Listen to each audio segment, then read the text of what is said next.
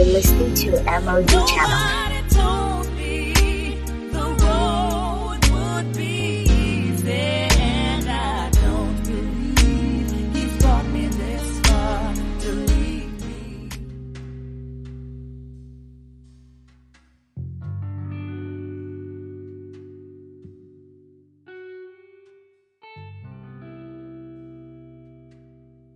Hi guys, welcome to my podcast. This is MOG Channel, where we help you to see a real and practical Christians from God's Word. If you're new here, welcome. If you're returning, welcome back.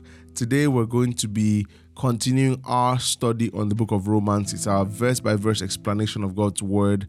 And so we stopped at verse 18. Today we're going to be hitting verse 19 and down. So 19 says, "Now we know that whatever the law says, it says to those who are under the law, that every mouth may be stopped and all the world may be declared guilty before God." Now, before we even go there, let's go back to verse 9. It says, "What then? Are we better than they? Not at all, for we have previously charged both Jews and Greeks that they are all under sin." Okay, so here he makes a point that everybody is under sin, that God's righteousness, his standard, has been revealed, but everybody is under sin. Why? Because nobody can keep the standard. Remember, the requirement is that it's either you keep everything or you keep nothing. If you keep everything, you are righteous. If you break just one, you're not righteous. And we used the idea of your country. You can't say because of how much of a good citizen you are, keeping all the laws and regulations. If you break just one, you will be prosecuted for it. You will be penalized for it. Same thing with God. All right? So we now get down to verse 19, that we know that whatever the law says, it says to those who are under the law. Remember, we said that there are those who will be judged by the law because they were given the law, and then there are those who are going to be judged by their conscience because they are without the law, but that law or the laws of Moses are enshrined in the hearts of men via their conscience, and it pushed to them through their thoughts. Their thoughts are either excusing them when they do good or condemning them when they do evil. All right, so it says to those who are under the law that, now look at the point of the law. Okay, for people who think that the law is given to them to actually keep, like, or I won't say keep, but like a source of righteousness, that God gave them the law, or us the law, so that we can be ticking off and saying, okay, I've done this, I'm now fine. Look at what it says. It says to those who are under the law that every mouth may be what? Stopped, and all the world may be declared what? Guilty before God. So, I mean, why does he say that? It says every mouth may be stopped and all the world be declared guilty before God. So I thought the law was given to make you feel good that you're doing something. No, it was given to actually declare you guilty. In other words, it's a document. Of course, as we said before Moses, the law had been enshrined in the hearts of man. Man's conscience had known that this is right, this is wrong. It's a universal fact. But then the law came as a document to say officially that this is what God thinks, so this is my standard. And based on this standard, all of you are under sin. And that means that all of you are subject to judgment.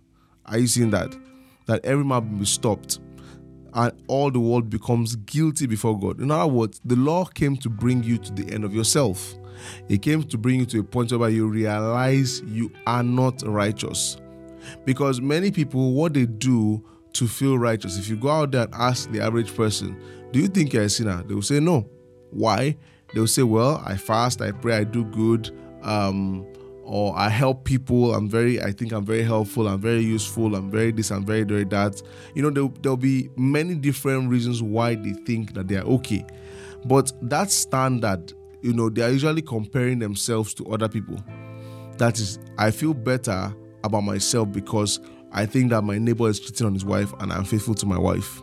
So I think I'm better than my neighbor. So God, when I get to heaven or something, God should let me in because, you see, I wasn't like my neighbor. But you see, based on what we've been studying from Romans 1, Romans 2, and now Romans 3, you realize that there is a standard that we are all judged by, and none is without excuse. So your standard, you know, is not other people. Your standard is God's moral law. Your standard is God's own righteousness, God's perfection. That is the standard. And if you don't meet it, you are a criminal, you are a fugitive. So the law came to bring you to the end of yourself, to help you to realize just how sinful you are.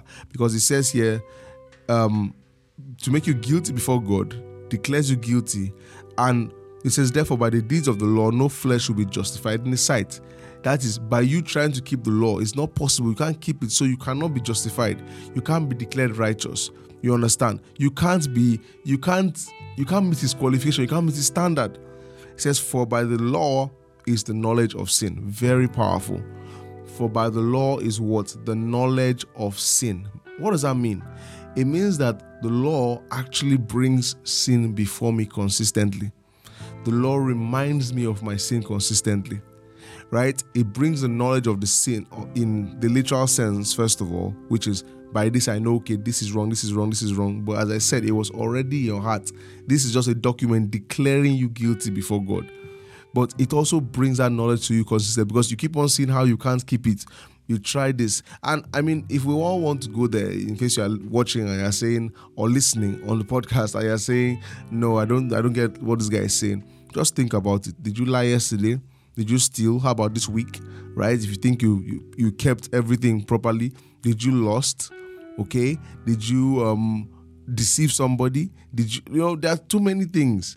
You see that you are if this was still the way God was actually judging us, actually still the way God is judging, we're going to see that God just created a way out. You can't stand this thing. You can't. And so it's just crazy when you see, as with the Jews, how they were letting this law puff them up. They became hypocritical, right? The Pharisees used to act, they used to pretend like they were the ones obeying the law the most. They would do this outward show and appearance to everybody that they were so good, you know. And that's why when Jesus came, he was very, very irritated with those guys. He said, it's those who think that they need a physician that I came for. Those who think that they have a problem I came for, not you guys who are self-righteous. Because self-righteousness is some of the worst, it's some worst kind of deception, because like, who is going to help you, right? If it is to declare you guilty before God, if it's to make you come to the end of yourself, if that's the purpose of the law, but you refuse to come to the end of yourself, then you miss the point. There will be no help for you. I see that. Now, it now says in verse 21, but now, so after the law has done its work, right?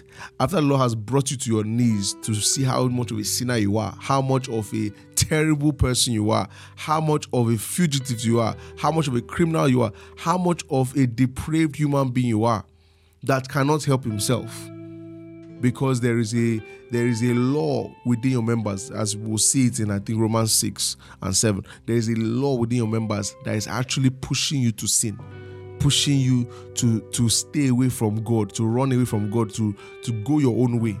Just like in Genesis, you see what happened. After sin, they became ashamed. They began to run from God. There is that thing in man.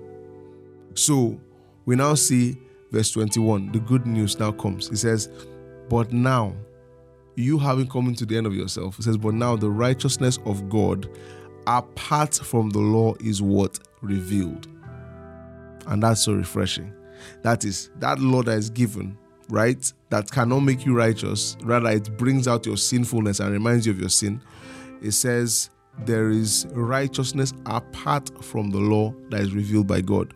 It says, being witnessed by the law and the prophets. So you see something that that same law that in a sense condemns. You are going to see later that Paul actually says the law is good and the law is righteous. There's nothing wrong with the law.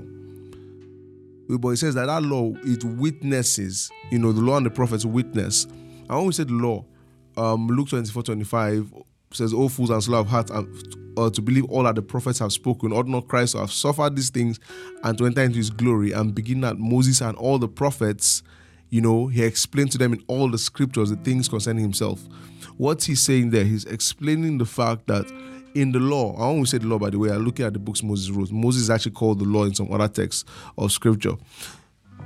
You are seeing that law, you know, or that man Moses, he wrote Genesis, Exodus, Leviticus, Numbers, Deuteronomy, the first 5 books of the Bible, the pillars of scriptures.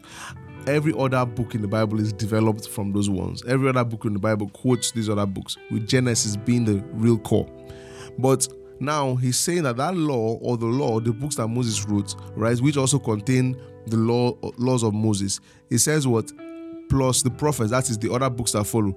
It says they actually witness, right? They witness this righteousness. In other words, you can find contained in the books Moses wrote and in the books that followed in the Old Testament, the righteousness of God, or how God was going to vindicate man, how God was going to rescue man from his depravity, because we've already seen that man cannot help himself.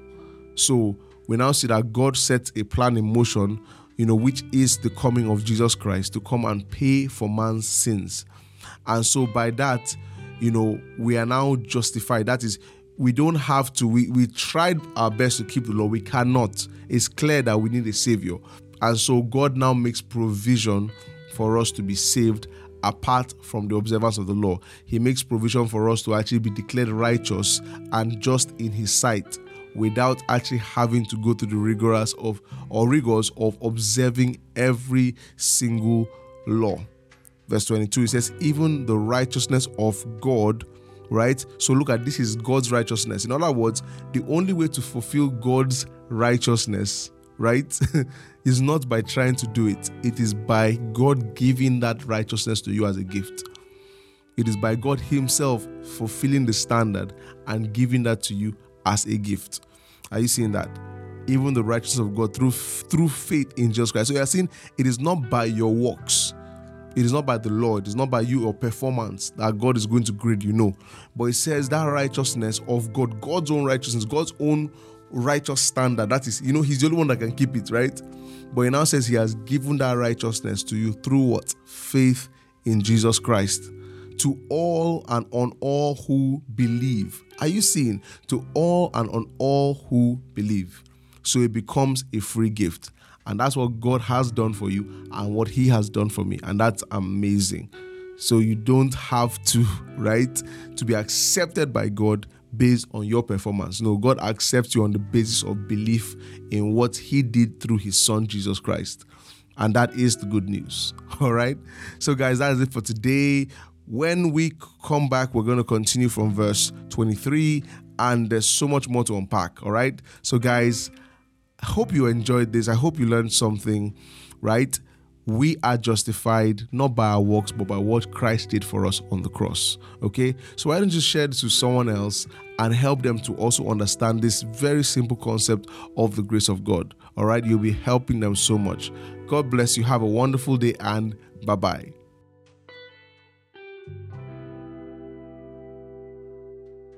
If this blessed you, or you want to say hi, or you have a question, you can head over to my Instagram at pst.essien, pst.essien. Also, if you've been blessed and you'd love to support what we do here at MOG Podcast, then you can give to 0106207685. I'll say that again, 0106207685 GT Bank. God bless you.